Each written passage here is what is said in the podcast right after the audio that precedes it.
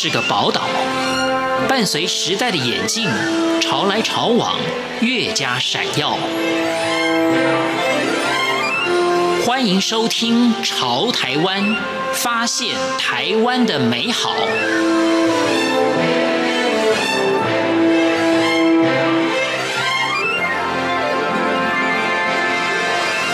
欢迎收听《潮台湾》，我是徐凡。大师级的吕豪文工业设计师，有着多重的身份，是教授，是设计师，也是公司的负责人。台艺大毕业之后，进入绅宝电器负责外观设计，之后远赴美国深造工业设计。在一九八七年毕业之后，留在美国，也在纽约成立了 Vans 的设计公司。在一九九三年返台之后，成立吕豪文工业设计公司。在今天节目中，我们就一同了解他如何设计台湾走向国际。欢迎收听。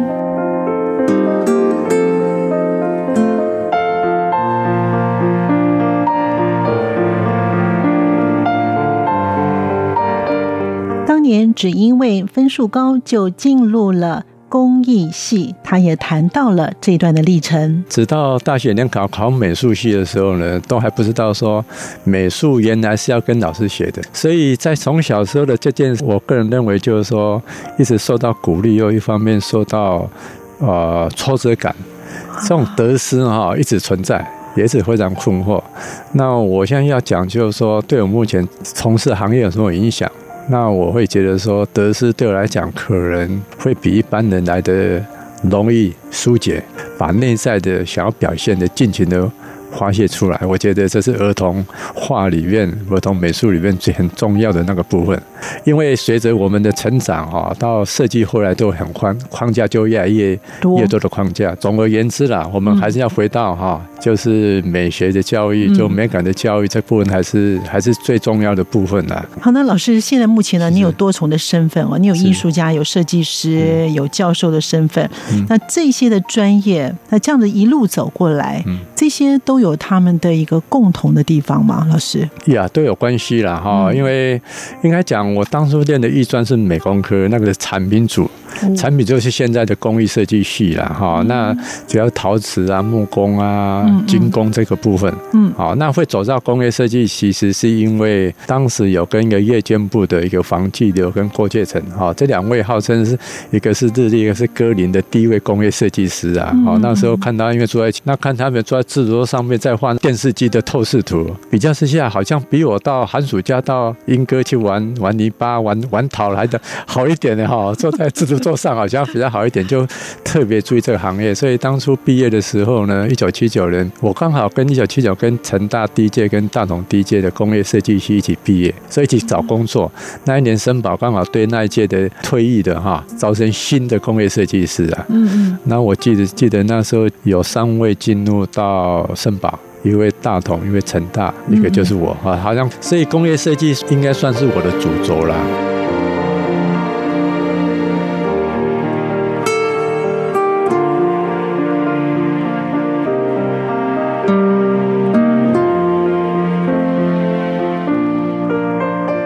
设计师吕豪文也谈到了他在学校教授的课程理念。他说：“哎，实物做久了哈，在实物的经验里面呢，到学校到台艺大、北科大哈兼课，其实只是把实物的经验在传承，所以他并没有增加额外的负担。所以那时候大学联考也搞不搞不清楚什么美工科，啊就哦分数最高就填进去哦，才知道说哦美工科原来是在做设计的，大陆设计是这样来的。我到森宝以后哈，那那个时代基本上电脑还还没有什么电脑的辅助设计，这么没。”有了就手绘跟手做，所以在森宝六年时间里面呢，手绘跟手做的这种技巧其实已经打下了一个基础。那这个基础呢，那加上从小时候到艺专所受训练，实际上就是比较艺术性的东西。所以虽然说走进从一九七九进入森宝，虽然都做工业设计，但对绘画平时绘画就并没有停止啦。真正的对外的发表是从一九一四年在台大国际展览厅办的一个哎人体绘画雕塑展，就正式的对外的发表，会有它的一贯性，是因为早期从事工业设计行业的时候呢，手作跟手画本来就是基本的技巧，嗯，只是说那个时候可能用麦克笔、粉彩，现在用油画，啊，素描还是用我，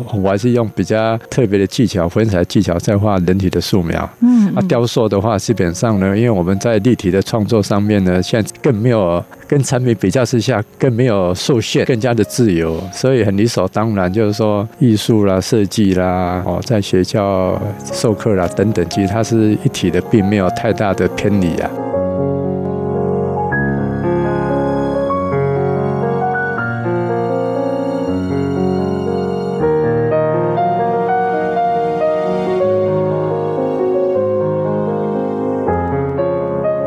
有着多重身份的吕豪文教授也提到了题外话。其实早期在台湾很忌讳工业设计师被称为艺术家，因为那个是被贬的。原因是因为早期工业设计是设立在甲组。台湾早期工业设计刚开始，因为工业你一定要画嘛，没有电脑，那时候没有电脑要手绘嘛，手绘的大概就艺术才会嘛，所以才才会画嘛。所以那时候就找了很多艺术学校，比如师大艺专的比较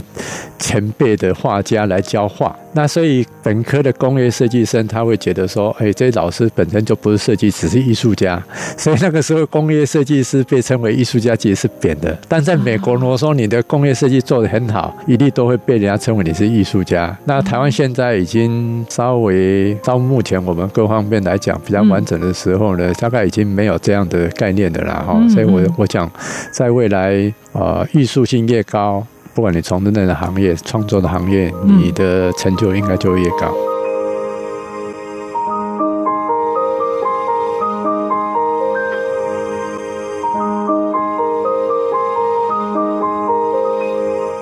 啊，其实老师的专项是蛮多的，老师刚才前面提到，你有工业设计，还有空间设计，还有产品的开发。因为老师到节目当中呢，给我看了他好多的产品哦，一整册里面全部都是他的产品开发。哎，老师刚才也有提到说，你有申宝有当有就是有产品的设计哦，就是这也算是工业设计了，对不对哈？所以老师呢其实的专项是蛮多的，还有公共艺术等等哦。那您对于美学的概念，你认为美学的概念哦，该怎么？培养呢？美学哈，它其实范围蛮大的啦哈，因为美学的这个字就蛮文绉绉的，它就变个学门，一个 好像论述论文，然后非常胆大领域哈，不只是视觉艺术的这一块，它搞不好这些都可以涵盖在那在那范围里面。那所以我们如果用美感的概念，或许可以比较口语化来做一些沟通，然后啊，另外一个美学其实它因为追求一个最大客观的那个部分，所以他。经过很多的验证结果，其实他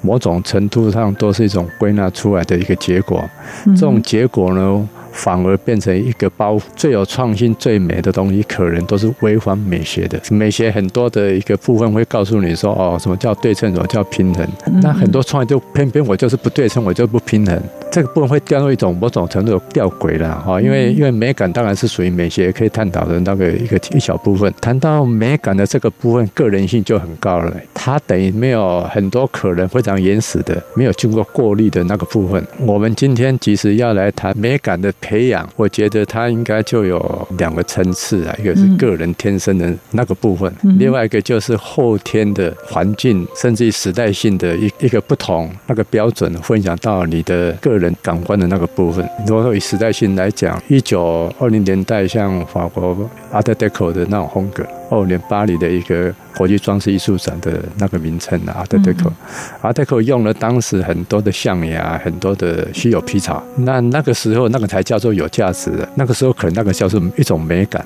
你看到那个东西，但是在这个时代你用那个东西，你就很没有品味啊，一点美感都没有，不环保，因为现在我们生态资源、地球资源的关系嘛，所以所以这个就是时代性，你会改变。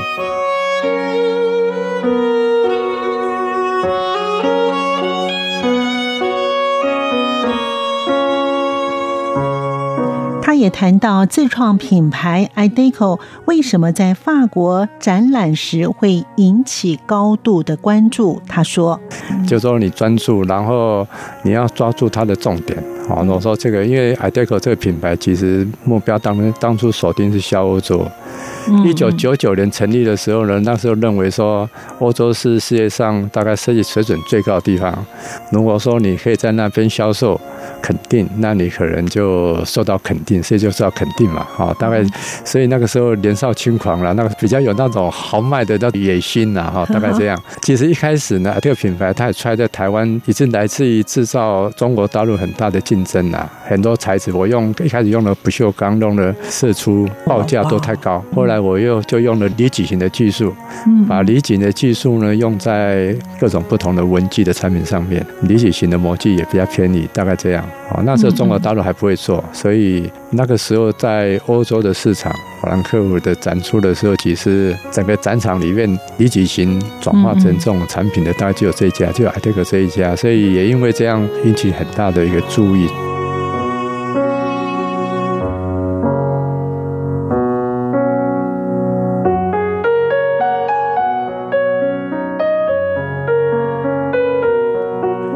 喜欢简单的设计款项，吕豪文工业设计负责人，他也说明了原因。所以你看，iDeco 全部都离本色，到现在一开始的时候不是这样，一开始哦，这样那工厂啊，各种不同颜色，那为什么欧洲？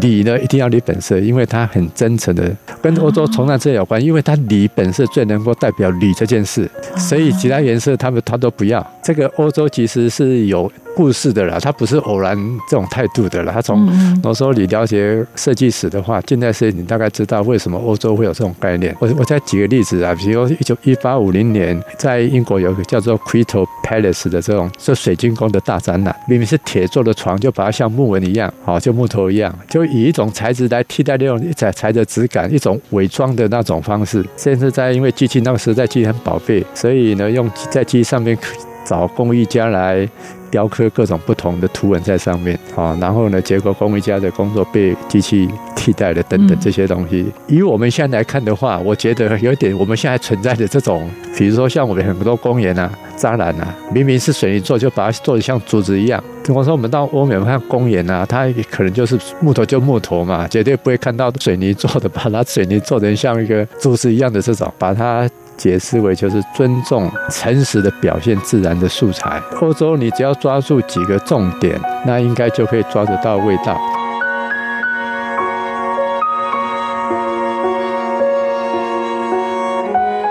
由于生活习惯的不同，所研发的产品也会符合当地的需求与习惯。吕豪文工业设计师他说：“我曾经开发过个蛋架，欧洲人呢，因为他那个蛋啊。” 那个蛋，他们有些时候会去不煮那么熟，哦，所以他一定要有个蛋架，然后他有个汤子，从上面先把那个蛋壳敲破，然后再挖出来吃，所以他们需要那个蛋架。那如果说你不知道这个，你你可能以为那个蛋架是。不要让那个蛋啊滚来滚去，然后因为我们直接到就会摆在桌上嘛。当然呢，那个它也有不要滚的作用啦。但是这个地方我我我就是说，它背后需要的跟这个就会不一样。曾经有个年轻的设计师在在讲说，比如说欧洲的路都比较窄，不适合开大车，所以那个车子都很小，比较小型。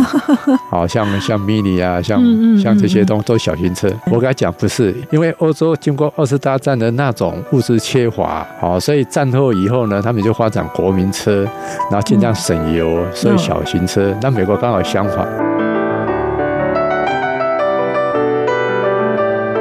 老师设计的产品已有上百件，在这些的产品当中，是否有最得意以及喜欢的？还有台湾的文创，它也说明了方向。应该有啦，自己喜欢的大部分都喜欢，当然还是有可以排戏啦。嗯、那我今天有带几个产品啊，一个是夹名片的，夹名片的，对，然后有衣架，一型衣架嘛，嗯、就把那个海边，因为小时候在基隆长大，把海边的那种晒鱼的那种景象带到衣橱里面来，放挂过的衣啊，然后胶带台用离子型开发的胶带台，因为拉嘛，哈，有点人的意象，好像在跟他拔河的感觉。